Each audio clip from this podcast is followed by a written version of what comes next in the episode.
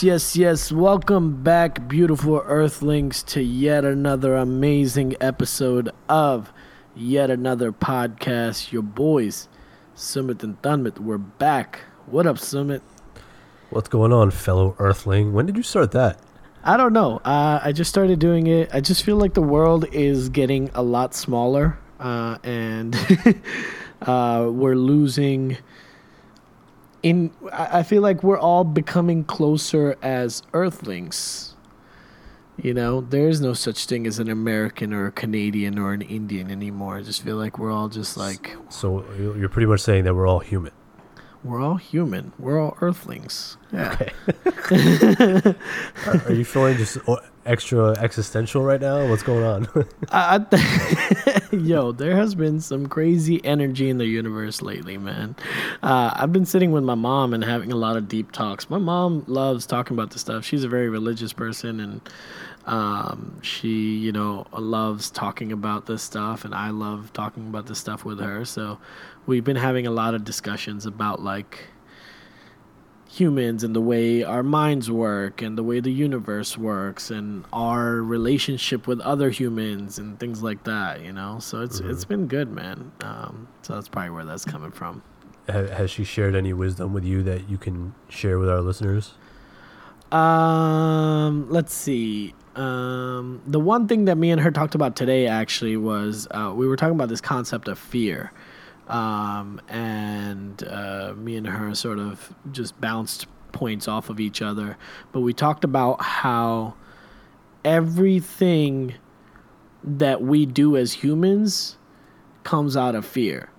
It's run run by fear basically right? And um like we i mean she loves talking about religion and so we started talking about religion and how like even the concept of god was birthed out of this concept of fear like you know we i gave her this perfect example right um so this is the example i gave i said look um uh, my friend Trisha, she was telling me a story about this young man in New York. I don't know if you've heard this story actually. This shit is pretty crazy, and maybe this is a good time to highlight this, and then I'll use the story to talk about what our conversation was about.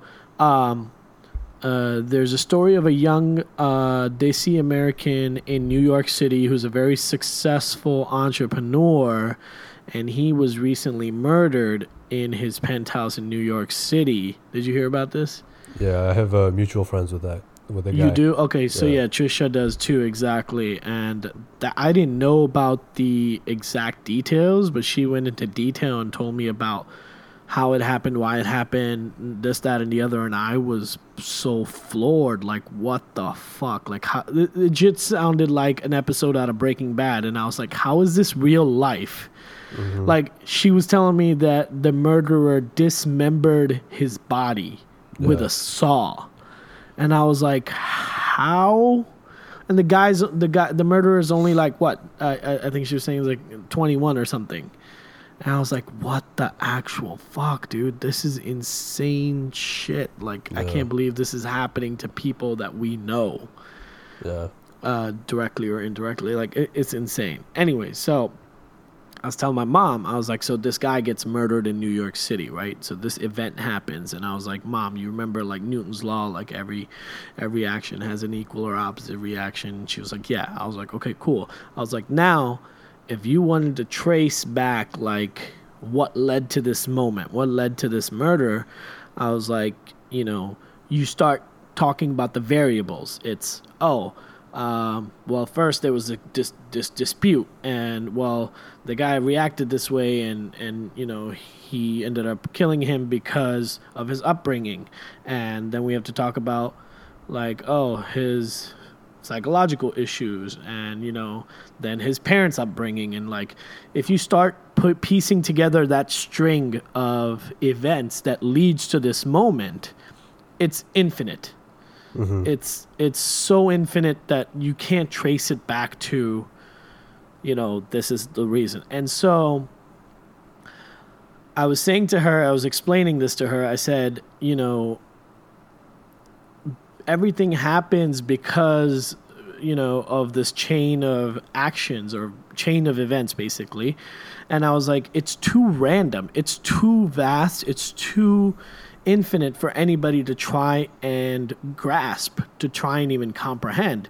And because mm-hmm. we can't comprehend it that fear of not being able to comprehend why shit is happening at random leads to this idea of let's assign a responsible party and that responsible party becomes this idea of god.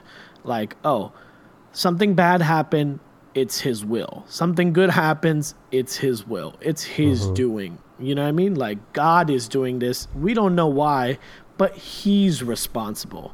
Right. and what that does is that sort of like gives us some sort of comfort. It eases our fear a little bit. Um and so and that was cool because she was like yeah i agree with you.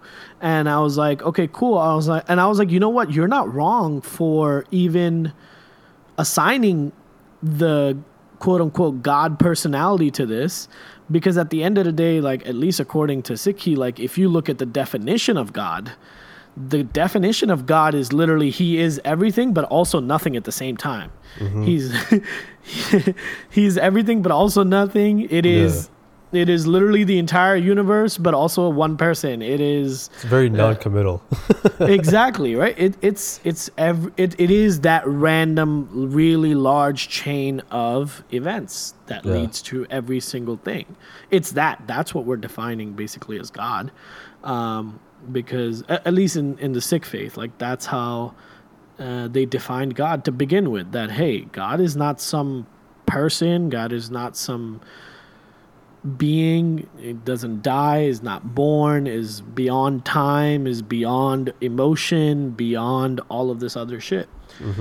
And um, so yeah that was a really good conversation that we had because i think when we realize that everything we do is birth out of that fear like when when when you know that and when you're aware of it you start to check yourself right and the more you check yourself the more fearless be- you become right.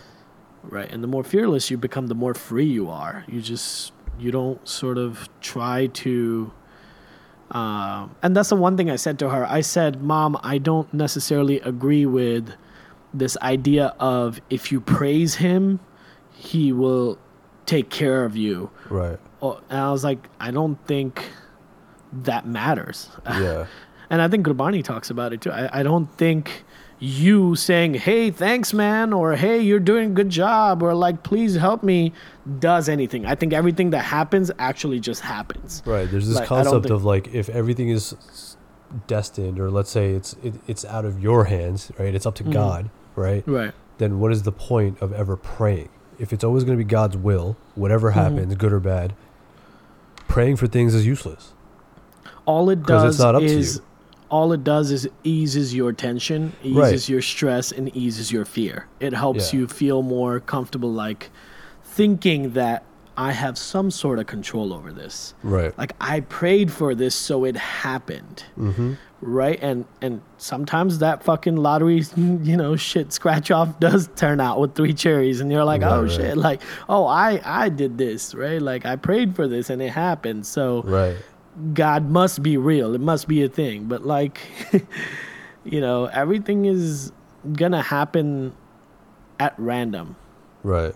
it's just it just is It's just honestly, I feel like all religious leaders for every religion, they were always they, they you kind of hit the nail on the head in the sense that they were all fear fear mongers, right? Mhm. They Yeah. enforce this idea of oh, if you take this action, X Y Z is going to happen to you, right? And, Right. oh, that's not a good thing, or you do this or you say this and you act a certain way.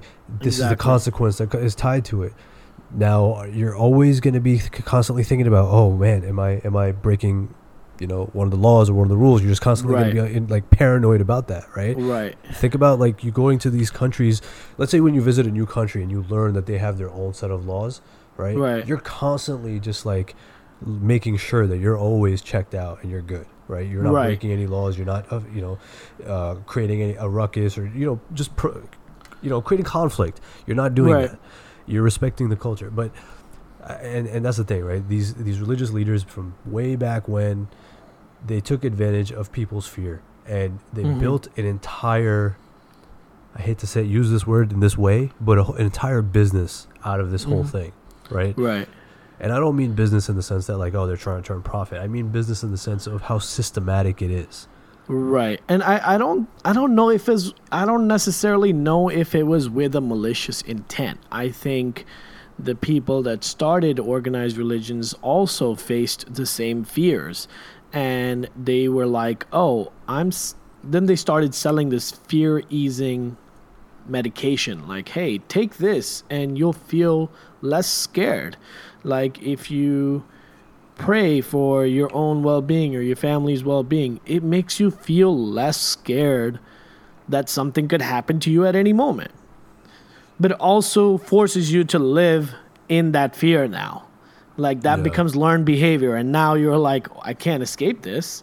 Like this is a part of my life now. And that's all it is. I, I feel like i don't know i could be wrong but um I forgot what I was gonna say, but like organized religion to me is is everybody gets together to try and ease each other's fear, and you know Well, that's why that's why you have wars and that's why you have people being aggressive and using religion as a as a source of uh, uh, motivation to fight other people is because they have been able to become a group of people that all believe the same thing, behave the same way, and their belief gets threatened when somebody believes something different. Mm-hmm. Right? And that shakes up their whole environment, and they're not okay with that. They Well, don't want anybody shaking because they built because- an entire society, an entire life on Yeah. that belief. Yeah, their entire reality revolves around these centric themes or beliefs that they've been taught. That are those. Exactly. These are the ways that you have to abide, right? Right. Or the r- rules you have to abide by. Yeah. Um, so when you, yeah, and and I, and I agree with everything you were just saying. I just feel like, so I like it's hard to say whether it was malicious or not, the intent, Right, the right. original intent, right? Because I feel like there had to have been some kind of organization within society or hierarchy in, in terms of like maybe not a government People that want to maintain control. Yeah. right there's always that hierarchy because personality types are just that's where human nature comes from right Right. so I feel like there has to have been at some point somebody realized that this was the way in order to get people to believe a certain thing or see things the way you see things, right? I agree. But and I but agree. the- I think I think religion is the first form of government. yeah, I think organized religion is the first form of government. Is like 100%. if if we want to maintain order and peace and we want citizens to behave a certain way and do what we want them to do, then we have to make sure they believe the same thing. We- We have to sell them this belief. right. Uh, and so I, I don't know if it's quote unquote like I don't know if that's malicious per se, uh, but it's intentional. Yeah, you could say that like it's intentional. They they meant to create a society where they wanted to control how the society behaves, how the po- population behaves, and Yeah. anybody that behaved outside of that was punished. Right. Right? Yeah, I mean, if you look at history, even even people that are controversial figures in world history, let's take a Hitler for example, right? right? He essentially followed the same principles that religious leaders followed back in the day, right? Mm. In order to get that herd mentality or uh, the the common belief system going with their with the masses, right? Somehow he was able to convince so many people that what he was doing was okay. Right. Yeah. So essentially, it's the same idea. Yeah. It, it essentially, yeah, not to the scale. I mean, it obviously depends his on. the- you know Yeah. i'm not talking about the end Yeah. result but i'm talking about like Yeah. the way he Yeah. went about it you know He, he convinced people that you know uh, uh, any other race was not an acceptable race yeah on this planet, or Yep. didn't deserve the same uh, respect as as them. right This shit is crazy, man. It's crazy to think about. But what I really love uh, and what I'm getting away from all of this is like, um, it's it's really good to have open and understanding discussions and conversations about this stuff, right? Mhm. Like, versus just because my mom's a pretty religious person. Like, she'll always be like, "Yeah, yeah, yeah, cool, you're right," but Yeah. You know, at the end of the day, she's like, "Yeah, my religion's still my religion. Like, you ain't telling me nothing else." And I appreciate that. That's cool. Like, I, I'm not trying to change anybody's beliefs or anything like that. The, yeah, I mean, at the end of the day, it's about what gives her comfort. Exactly right. Right. If if doing part and stuff like makes her feel good, if it gives her peace of mind, if it makes her a, a humble person, then you know that's great. That's awesome. Like who am I to try Yeah. and question that? You know what I mean? Yeah. Um, I mean, we've talked about this on the podcast a few times prior as well, Yeah. and I think one one of the things I mentioned in a, in in that said episode was that um, oh, shit, I lost my thought. I was trying to remember the episode and I I completely lost what I was going to say. uh, that's Um, all right. But It'll anyway, yeah, we've talked about it in the past. Yeah. Go back and listen to that. Go one. back and listen to all 50 of our episodes, son. Anyway, Yeah. on a uh, more exciting note, J. Cole is dropping two new songs tonight. Uh, today's the 22nd. Today's Wednesday night. Uh, super excited about that. Uh, appa- apparently, an album is to follow. Yep. So I'm very excited about that. But what I'm not excited about is him saying that he's going to retire after this album. is he is he saying that? I didn't even read that. I, I thought that's what he said. Um, but I'm Logic. hoping it's I'm hoping that's not true. Logic also said that. Logic said that he's dropping an album soon, which I know you don't like Logic, but uh,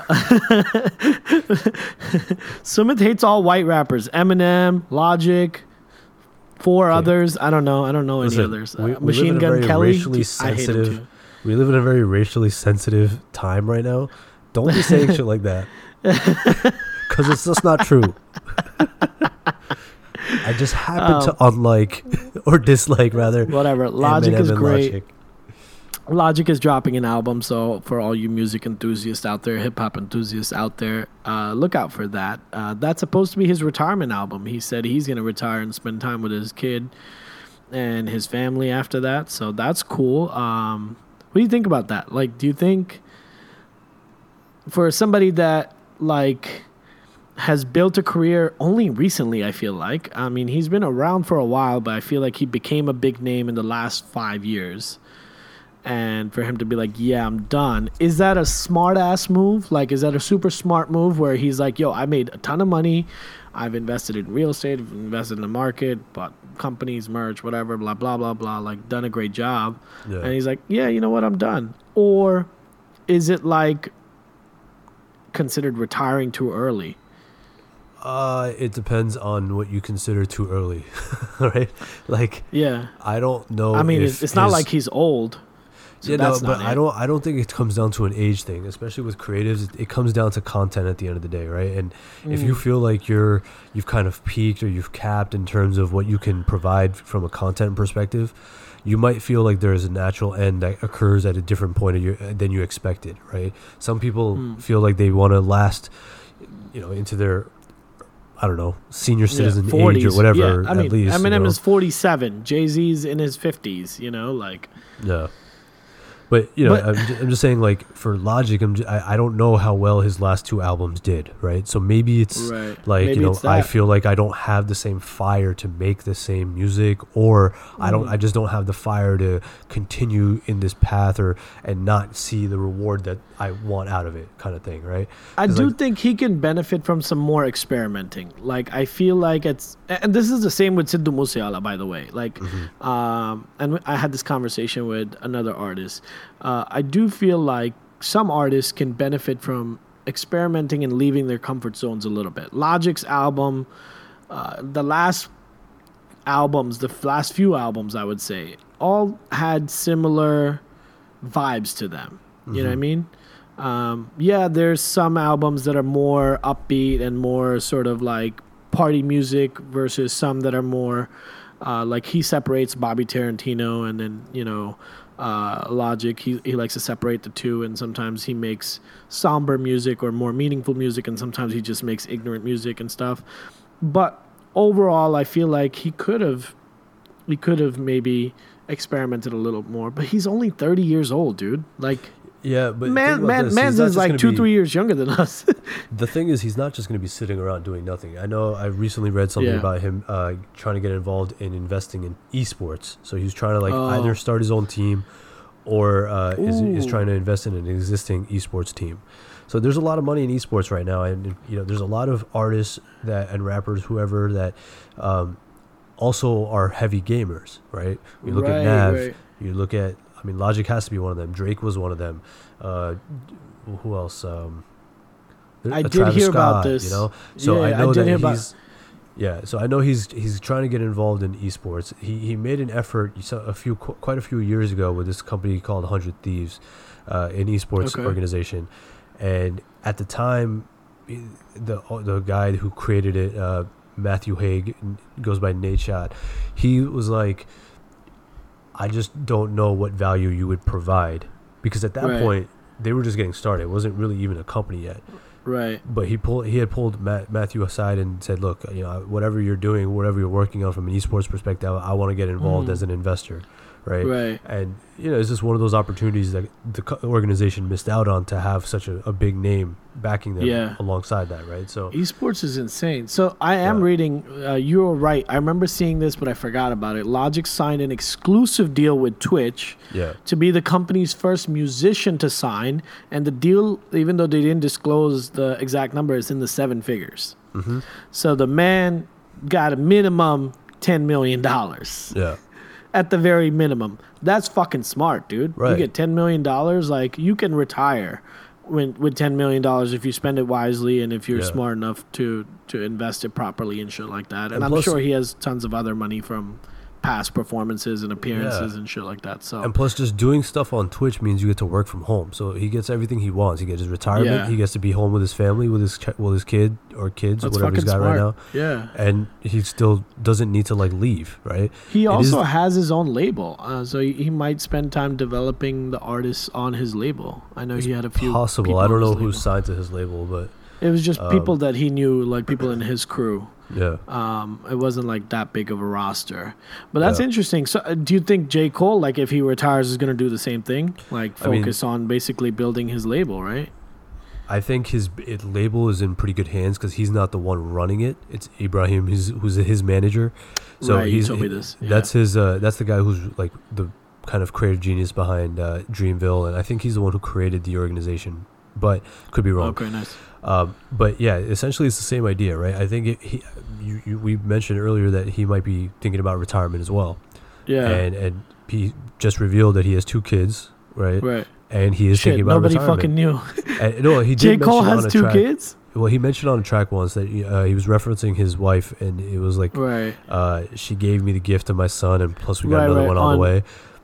So right, right, right. that was a while back, and I think that child was born as well. So, Wow. congra- I mean, congrats to him and his wife. Congrats to Cole, man. Um, That's fucking awesome. but I, I can, I can understand how some people's priorities in the music industry are different versus others, right? And so this retirement aspect of it is, is, is it like, is it really early or is it perfect timing because now they have a family that they want to focus on? You know what I mean? it's also interesting that because of COVID and the uncertainty behind when this shit is going to end and when concerts will be a thing again, uh, it's also interesting because I feel like the smarter artists are figuring out how to pivot and they're figuring out you know how to continue because mainly these artists don't live off of streams they live off of concerts and merch like Yeah. that's how that's that appearances concerts and merch is that's that's how they make their money Yeah. and so I think the smarter ones are like thinking about how do I fucking pivot and continue to make money beyond uh you know, beyond performing now because now I don't know when I'm going to be able to perform. Yeah. Um but anyway, speaking of retirement, you know which motherfucker needs to retire? Which one? fucking Kanye West. Kanye West, stop with your doodling on fucking colored construction paper. For fuck's sake, stop that shit. Stop, stop trying to make your own fonts with permanent markers. Stop, just stop it, bro. Just stop. Just Somebody stop get it. this man help. I'm joking, but I know a I'm man when he's in pain. I like, I can see it. I can see that man needs help. Yeah. Like he needs help so badly. Somebody tweeted today, um, uh, talking about how there's a good chance that him and Kim might get divorced and what that might do to the economy. I thought that was kind of funny. What it I do to the economy? Oh my god. yeah, lord! I was like, I was like, I don't think that's gonna do anything to the economy. yeah, it might hurt. It might actually boost the TMZ There stock. a- like I don't know if TMZ has stock, but yeah, I don't think so. they'll be good on content for another year. Like they'll be set. Um, there was a report recently. I think it was yesterday or this morning. I, I read something about how, or XXL posted on their Instagram that Kim met with a divorce lawyer after Kanye's Oh, rant, or Yeah. after his tweet about wanting to divorce her. Wow, he tweeted that. I didn't. I didn't. Oh, read that Oh, dude, he went Yeah. crazy. I don't follow him. I don't know if it was. la- I. I, I didn't. I mean, I, I He was I ranting. I, follow saw him. that. Yeah, yeah. I, I saw the rant. Like he was going off. I don't know why he puts random spaces in his tweets. This shit pisses me off. I'm like, bro, you already Yeah. have limited characters to work with, and you decide to use a space bar. like Fuck is wrong with punctuation. Punctuation would have been much more economical. in his new shit. Remember he he wrote down a bunch of shit and took out all the vowels. I was like, this motherfucker hates vowels now. Like, what's your problem, bro? Why you got all this hate for vowels? What they ever do to you? Why say more words when less do less words do trick? What are you gonna do with all this saved up time, Kevin? Sea World. I don't understand. Are you saying see the world or see world? Man, when I, that become pres- when I become president, they, see.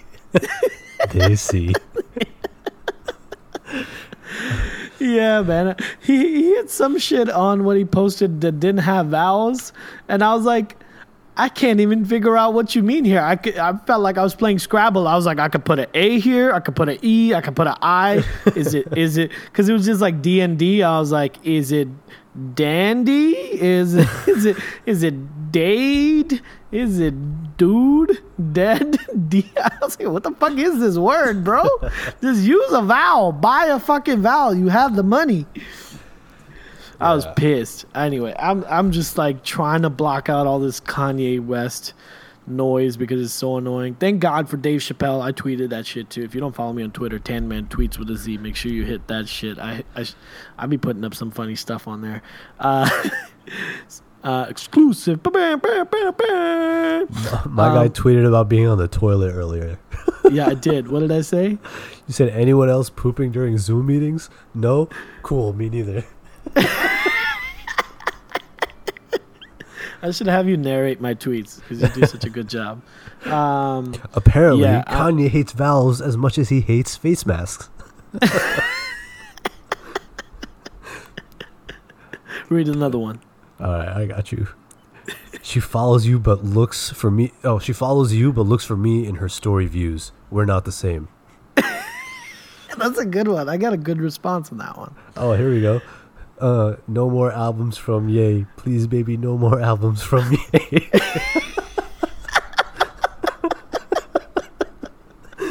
Seriously, man, that man should be done. Stop I like it. that you used the Kanye song for that. I know, right? That's clever. that was good. anyway, uh, All that's the last song or last album that I liked from him. Really, uh, Life of Pablo. Yeah, Uh, did, same. Was not a fan of Jesus. Um, what about what was the last one he did? Wasn't it Yeezus or was it another one after that? I don't know. God- I, just God's- stopped. Something. Wasn't that on Yeezus? Or was that a separate track? That was just a track he did with Travis, right? Let me see. I forgot. Anyway, um, thank God for Dave Chappelle. I think Dave Chappelle recognized that this man was crying out for help, that he's in pain, that he's going through some shit, that he has some severe mental health issues going right now. And Dave Chappelle showed up to to see Kanye, uh, just to just to check up on him, make sure he's doing okay. So Dave Chappelle's a great guy. Shout out Dave Chappelle, man. Dave, if you're listening, we'd love to have you on the podcast one day. It would be an absolute fucking honor. Let us know when you're free. Just let us know when you're free, man. Um, hey, man, we got a dream. Uh, I did something exciting uh, this week. I did a takeover for a radio show. Uh, Oh yeah, talk about you- that. Yeah. Um, uh, I don't know if you guys have heard of Ruckus Avenue Radio. You could check them out at ruckusavenueradio.com. Uh, but there's a show on there called the Desi Slow Desi Soul Jams, hosted by one of my friends, Mandy Mandy Bunga from California, and uh, I love Mandy's playlist on Spotify, and I, I've been vibing to it, and I loved it. So uh, we were just chatting, and she was like, "Yo, why don't you do a takeover of one of my shows?" And so I did a very cool takeover. I did the top ten R&B jams from my childhood. Well, not my childhood, my teenage years. Top ten R&B jams from the late 2000s. Oh, sorry, early 2000s, late 90s. But it's mainly all early 2000s. Mainly all early 2000s. So I played some. I need to. I need to hear what's on this list. Oh, you need to you want you want the you want the breakdown? All right, I'm Yes, giving you the breakdown. All right, hold on, I got you. So, um, and you tell me what you think, okay? So Yeah. it, it opens with Erykah Badu, uh, with her song, song? "On and On." Okay. All right, so it starts with "On and On" by Erykah Badu. It goes on to "No Ordinary Love" by Sade. Okay. All right. Okay. Two strong females back to back. I like it. Yeah, you know, right out the gate. Uh, It gets uh, a, a little bit newer with "If I Ain't Got You" with Alicia Keys. Okay. All right.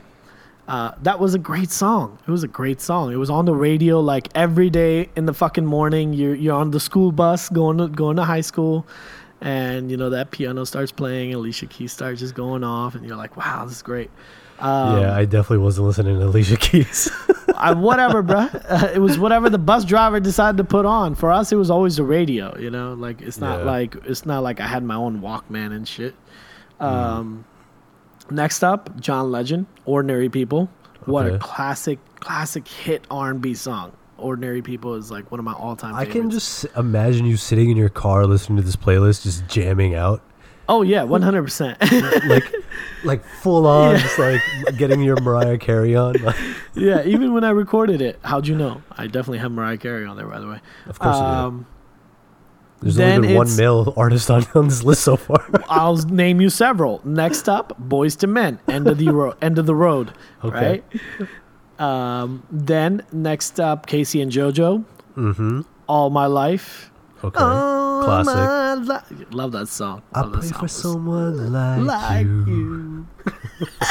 and I pray God that I finally found you. And we just lost all of our listeners. Yeah, we did. Everybody, the, the the graph of like when you see like people dropping off, there's like a sharp just drop right here. It's just a cliff.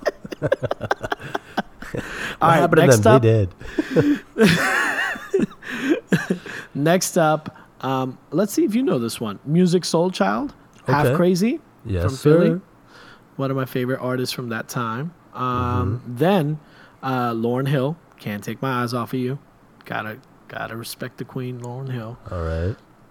Then I got two strong male artists back to back. We're talking about Ne-Yo. Oh wow. Okay. Said I'm so sick of love songs, so sad. Bro, I used to be so sick of that song. Yeah, it was, it was always on. on, the radio like non-stop. This is what like 2006, 2007, Something like that. I, I can't remember when it came out. I'm trying to see when it came out, but yeah, it was a super dope song. Um, then up next, we got Usher. Usher. Uh, you remind me of a girl, Okay. right? Um, I- I I, was gonna do that "You. Got It Bad," but I don't know. I like "You Remind Me" better. really? I, actually think. Yeah. I mean, I personally like "You Got It Bad" better than the others. I think that's his Yeah. like best song.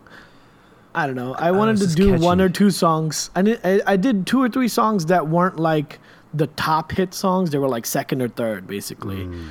Uh, like I Uh. also did Alicia Keys' "Diary," which is not as big of a song as "If I Ain't Got You." You know, so "Diary" Gotcha. was "Diary's" on there. Usher, you remind me of me. Uh, you So- you remind me. Sorry. So you took over this radio you show. remind me of me is a song Kanye West will sing for himself. I remind me of me. I'm in love with me. I miss me. I want me. I love me. I am me. Good. Sorry, I started ghostwriting for Kanye for a second. My bad. Uh, last song on there was Mariah Carey, "We Belong Together." That's that's just your your classic prom song, your your fucking uh, homecoming song. You know what I mean? I You got some, uh, real nostalgia with this time period, and specifically with like the artists that you picked. Yeah, I it's so hard to pick. Like, I, there's 12 on here. I was supposed to pick 10, but it's so hard to pick songs to be the top 10 or 12. You know, from this era of music. Um, Okay, if, because if we can add so. if we can add a few artists to your list, hmm I would say Ginuwine. Ginuwine, 100%. Because how can you not? How can you not? Yeah. Um, Ginuwine. Oh, Ginuwine with difference. Differences. What's the song called? Difference. Yeah, or Differences. Yeah. Yeah. Jodeci. Jodeci. Yes. I didn't put 112 on here. I got Boyz II Men on here. twelve. Pretty Ricky. I don't have 112 on here. Yeah. Um, I also left out. None of these are intentionally left out. It's just really difficult to make this fucking list. Uh, who else? Uh, Br- Brandy was kind of like a like a very short-lived career, but Brandy Brandy had some cool songs. But uh, Mary J. Blige, I don't have any Mary J. Blige on here. What are you doing, bro? No, I know. I know. Now I'm pissed at myself. but it's so hard. It's so you should have hard. to- consulted with me before you went on this radio show. I. I know. No. Um. So yeah, you just played hits back to back to back. Yeah, yeah, yeah. That's it. Uh, so the the show's called Desi Soul Jams. I think it's gonna be out this week. Probably gonna be out Thursday or Friday. So look out for that if you're listening to this show. If you're listening to this podcast right now, make sure you go out and listen to that show. Make sure you listen to it. It's called Tan Man Jams on the Desi Soul Jams. Uh, I had a great time, man. I had a really good time. I got to use my radio. I was trying to use this radio voice. Oh Because like God, if we you gotta listen, hear this. because if you listen to her voice on the show, the host Mandy, Mandy does like a very cool like late night radio voice. Like she's like, "Hey, welcome everybody to Desi Soul Jams with your girl Mandy," and I was like, "Oh, maybe I should match that energy." Be like, "What's up, everybody? Welcome back to Ten Man Jams." I was like trying to live out my love doctor dreams. I was like, Wait, you know? and, and did you actually do that, or did it? what did No, you I- I So what did you actually do? just ended up doing my regular podcast voice. I was like, yes, yes, yes. Welcome back, everybody, to Yeah, you Desi. Soul Jams. You have to do some PR uh, PR work if you were doing the other voice. I just felt like if if women listened to it, they would be kind of like creeped out. They'd be like, "What the fuck is this voice that Tanmit is doing?" And be like, "Welcome back, everybody, to Desi Soul Jams with your guy Tan Man on the ones and twos. I got a great show for you tonight." I'd feel like you're trying to hit on me. right, exactly. oh man, there were so many Tyrese, man, Tyrese I should have put on there too. Brian McKnight, Jesus Christ, like so Yeah, many. There's a, I used to have an old playlist I'm trying to find that had all these guys. I made a playlist for uh, Fate a while back. oh, you did? Yeah, but it was on Apple Music, so I can't really open that right now. Right, right, right. But yeah, it was good, man. It was a good time. Um, you know, music for me and you, music is like air. Yeah. Um, so uh, it, was, it was fun. I'm glad I got to do it. Um, there's some serious shit in the news. I don't know if you want to talk about it. Maybe we'll talk. I always want to talk about it. You always want to talk about serious shit. I'm the one that kind of like shies away from it. Um, some serious shit in the news happened. Um, there's this guy named Daniel Lewis. Uh, and this is this actually happened like last week, I believe. We were Mhm. going to talk about it last time, but we had so much else to talk about. Yeah. Um, so he is a convicted murderer. Was a convicted murderer. Uh, Mhm. He was responsible for killing a man, his wife, and and their eight-year-old daughter, and dumping them in a lake in the '90s. And he's been in federal prison since. hmm And so now what? It's been two decades basically Yeah. and then out of nowhere, um, this, you heard about this, right? hmm uh, out of nowhere, the Supreme Court decided to um, vote on his execution, Right. and they voted on it something like two o'clock at night or some shit. Mm-hmm. And literally, uh, within two hours, he was executed. yeah. Um, and this shit just threw me off because I, I was talking to a couple of my friends about it. I was like, "Yo, that." So first of all, he he he's what the news is saying is that he was a one-time white supremacist too. Mm-hmm. So there there is that. There's the fact that he killed three people. So he's a convicted murderer, right? And I don't know when when the news hit, I was like, "Yo, is this or is this not fucked up?" Because I feel like if it wasn't a white supremacist, if it was a person of color, I feel like the country would have been in riots. The country would have been uproar. Like, how the fuck did this shit just happen overnight? This is fucked up. Blah blah blah. It, first of all, the federal government hasn't executed anybody in 17 years, in almost two decades. Right. And then out of nowhere, they're like, "Oh yeah, let's kill this motherfucker." Like he's dead. Um, Yeah. I don't, and his family wasn't able to be there because there was such short notice. Mhm. I, I, I don't even know if his lawyer was there or not. I feel like might have been. I don't. I don't believe been. he was. Right. Um, and so I wanted to talk to you about it. Like, what, what do you what do you think? Is it fucked up or is it not fucked up? Is it is it perfectly normal?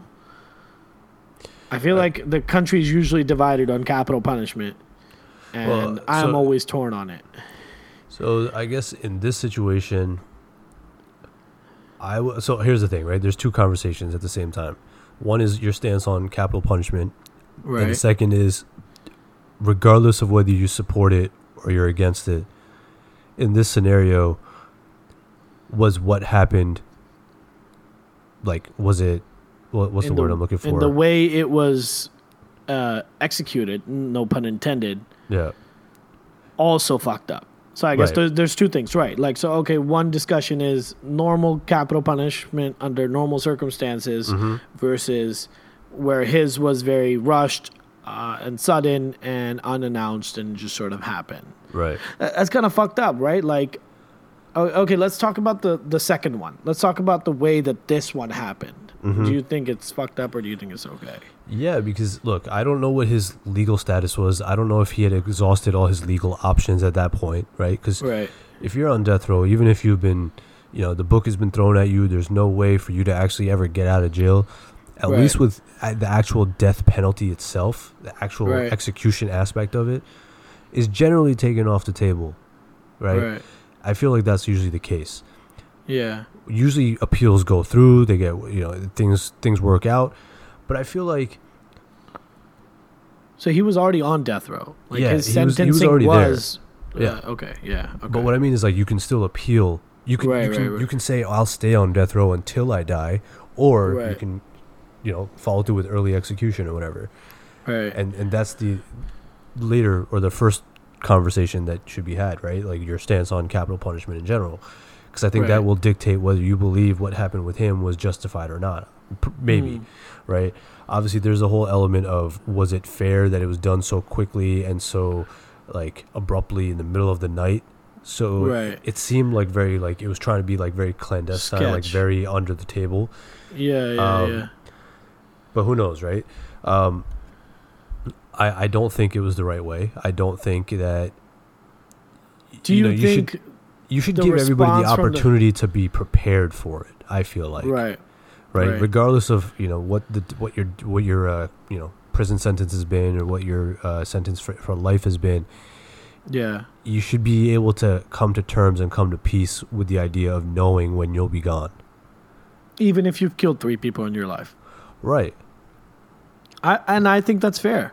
I, I, I think I don't I don't know about anybody else, but I, I think that's fair. I feel like no matter how heinous the crime, I feel like if you have gone through due process and you have been served a sentence, I feel like if you're going to be executed, you deserve to know at least 24 hours in advance.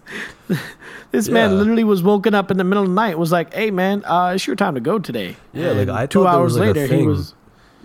I was just gonna say like I thought there was a thing where you get to choose your last meal before you die.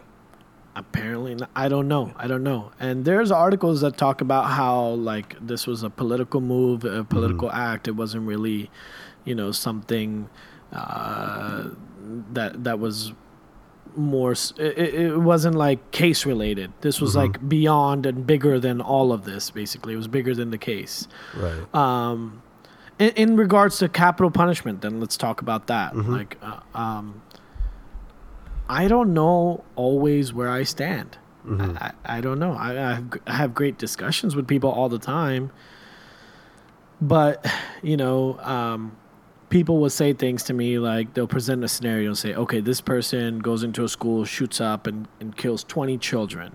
Do you Mhm. think this person deserves to live?"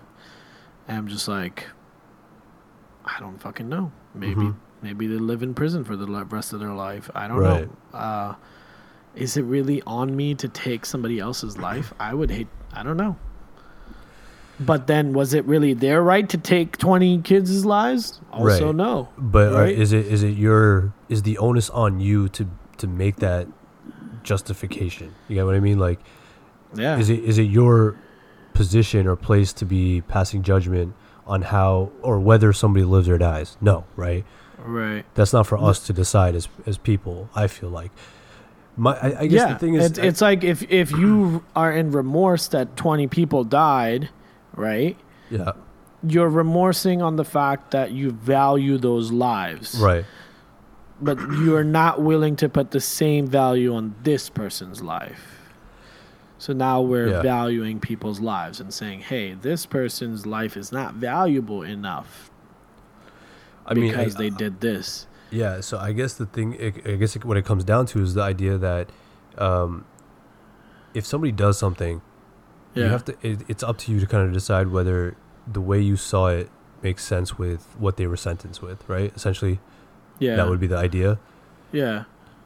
So The punishment know, has man. to fit It's the hard. crime. I- It's, it's it's I struggle with it as well, I, and I think I'm back and forth on it personally because I think there are some days where I, I read something that somebody did and they're on death row. They're they're expected to be given the the, uh, the execution, and it, it, it's a result of something truly truly heinous that they've done, and the emotional side of me says, "Oh yeah, kill him!" Right? Like that's the emotional response when you read something so like tragic or Right. drastic.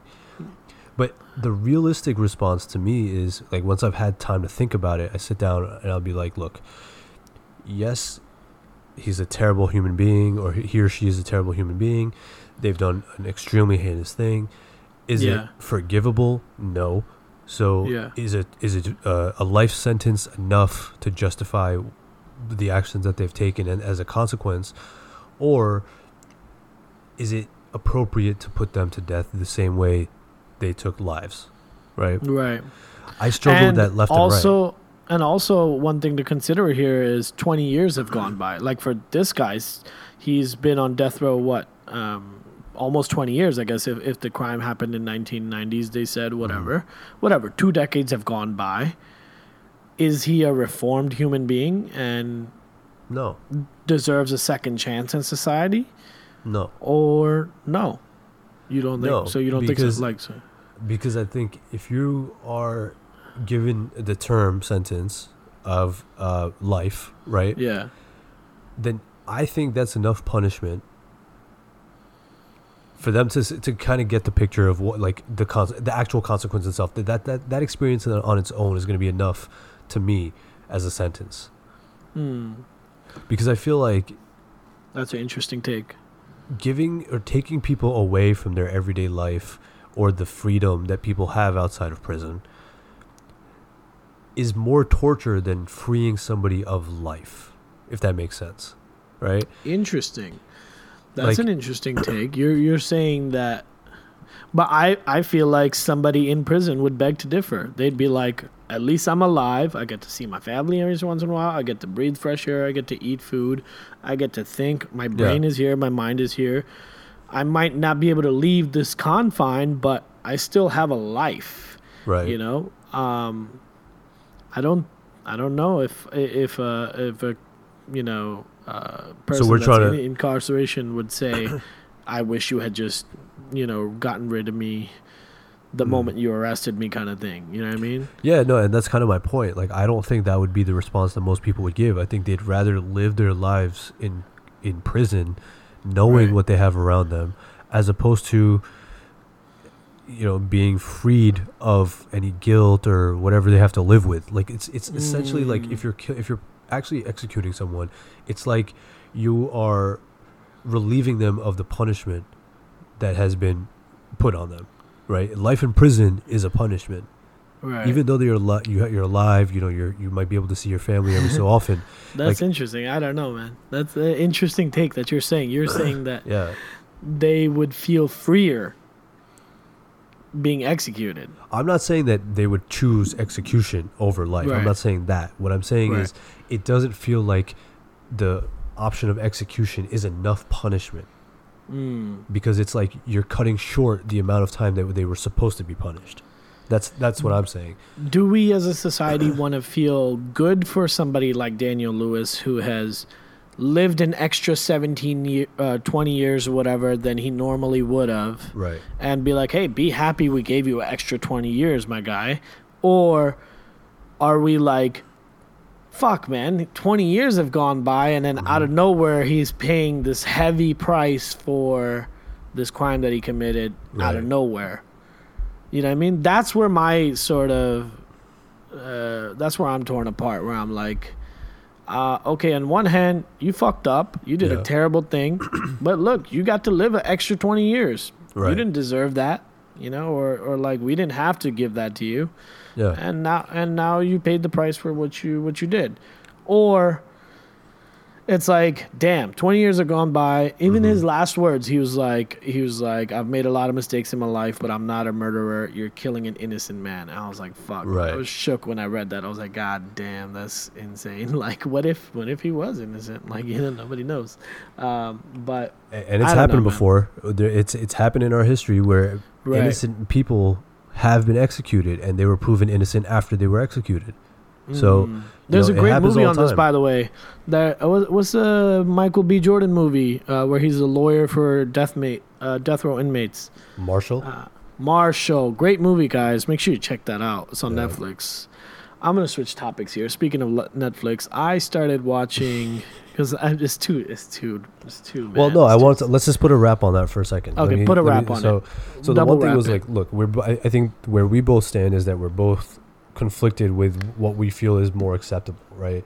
Mhm. I think I lean more towards the side of uh, life prison, life in prison sentence is enough punishment.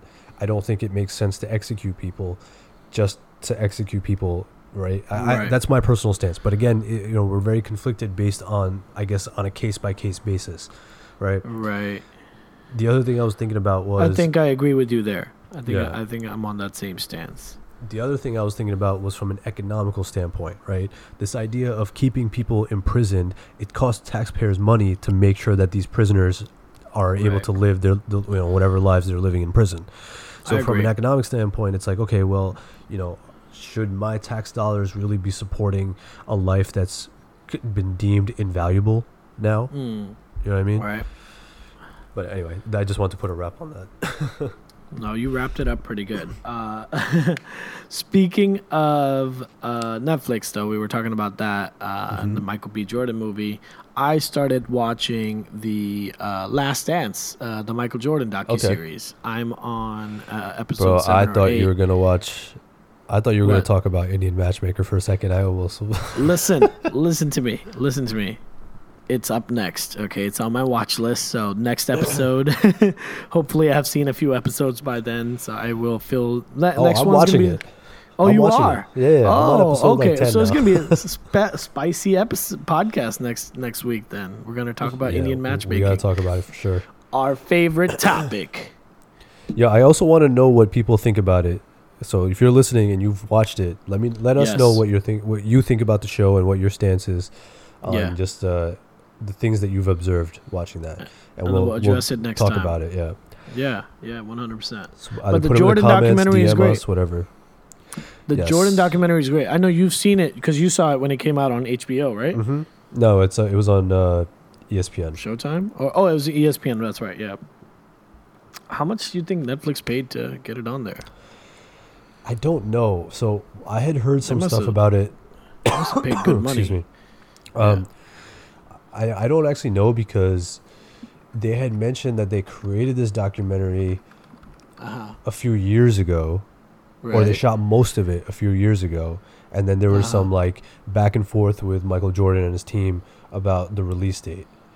So I don't know if everything that was mentioned is like brand new produ- information or what.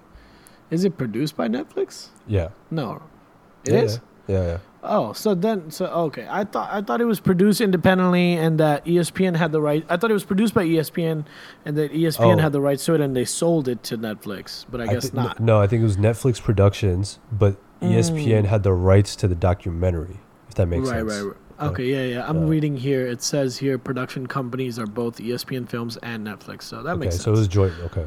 Okay, cool. That, no, the document, the docu series is great. Um, I didn't grow up here in the '90s in America, Mhm. so I never grew up watching Michael Jordan. I did go to his last game as a Mhm. Wizard, I believe, uh, which was like in the 2000s, uh, and he was wearing a Wizards, you know, jersey, and that was weird, but Yeah. whatever.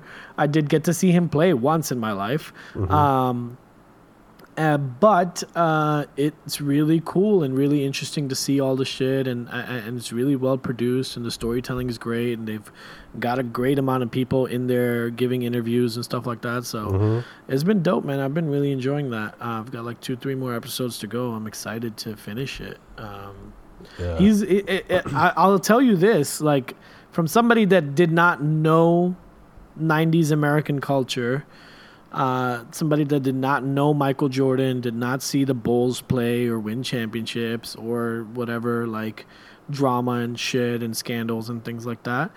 Um, it's definitely eye opening and very informational. Like I, I, I feel like I'm getting to know Michael Jordan better than I had ever before. Like he's. Mhm.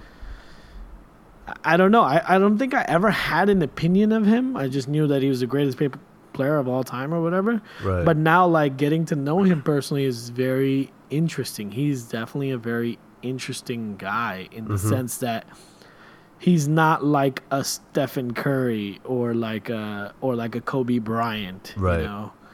I don't even Oh, think was- Kobe Bryant. I think Kobe Bryant. Kobe Bryant was actually more so like Michael in a way too. People talk about how Yeah. aggressive he was on the court and Their playing styles were very similar. He learned a lot of Yeah. stuff about you know how to play the game from Michael, how to be in the Yeah. league as a professional, as a young athlete who Right. came out of high school. You know, so yeah. there was a lot that he learned from MJ. Um, Yeah. He MJ's a unique individual, man. He's a unique human being, unique athlete. You know, super his, uh, unique, dude. Like his his attitude towards like I care about winning and that's the fuck it. I don't give a shit about your feelings. I don't give a shit about nothing else. Like that that shit is really interesting to learn. Yeah, I mean, you see a side of him that you didn't know athletes really had, right? Like Right. he had a different fire. He has a, a different fire in him, even still. Yeah. You know, he's got all the money in the world. Jordan Brand is killing it. Right. Right, right, right. constant, insane cash flow just from that alone. Yeah. Right? There's so much that he's taken advantage of in his in his lifetime. It's it's interesting to see them. Obviously, um, you know they wouldn't have published or released the documentary without his approval. So he saw everything and was happy with how it came out. But th- that also tells me that there might be a different side of certain Hmm. stories that he shared as well that other people weren't shared. Like Scottie Pippen sure. throughout that entire series, they they portrayed him like like his bitch, right? Like he was just Jordan's Yeah. sidekick. He wasn't as good as he actually was. He, meanwhile, he's literally like one of the top players right, of that right, time right. period, and historically, he was he's clearly up there as well. Maybe Yeah, not top ten 100%. necessarily, but you know he's he's a, he's a high level player. So Yeah. like I just felt like he they kind of disrespected him a little bit, a little bit. Um, yeah. And I feel like they could have talked about other things a little bit more, like talking about the whole relationship that Jordan had with the GM of the Bulls at the time. Right. Um, I know you're still a few episodes Yeah, out, so I'm trying not to say too much, but no, no, no. um, they talk about that. You know, his relationship with Jerry Krause and stuff like that. So So Uh, it, it's a it's a really good watch. Uh, if you guys haven't checked it out, check it out on Netflix. The Last Dance, the Michael Jordan documentary. I said I said the MJ documentary to somebody, and they're like, "Oh no way! I haven't seen that. The last thing I saw was the Neverland one." And I was like, uh, "Wrong, MJ. Uh, talk about Jordan, not Jackson." So let's clear that up. I mean, there was the Michael Jackson documentary not too long ago too. That's probably right, right, right. a Uh, reasonable confusion. probably need to watch that next. Um, Oh man. But yeah, Good anyway, I'm gonna one. close it out, man. Uh, this has been a great episode. I don't even know what the fuck we talked about. We talked about my conversations with my mom. We talked about Kanye West. We talked about music. We talked about a lot of different shit. We talked about capital punishment. We talked about the MJ documentary. Um, it's gonna be a really The most tough- random episode ever. Yeah, I know. It's gonna be really hard for Sumit to pick a title. yeah. Good luck with that, bud. Uh, Sumit actually does all our titling, so if you guys like our titles, uh, kudos to to Sumit. If you hate them, then you know make sure you tell him, let him know that his titles are trash, and I'll take over. Uh, Yo, can you just take over, man? It's so hard to think of these titles if I take over, I'm gonna pick the most like random as crazy as shit. Always, like you know me. They'll they'll be like my tweets. So make sure you follow this one, Man uh, tweets. Zoom calling on the toilet. Yeah. exactly. That's the shit that gets people to, to fucking click on an episode, man. We got to Yeah. clickbait this bitch. Uh, anyways, thank you guys for tuning in. Uh, we will try not to clickbait you too much. Uh, but thank you guys for tuning in to yet another amazing episode of yet another podcast. Your boys, Sumit and Tanmit, we're out. Peace. Peace. Classics. Classics.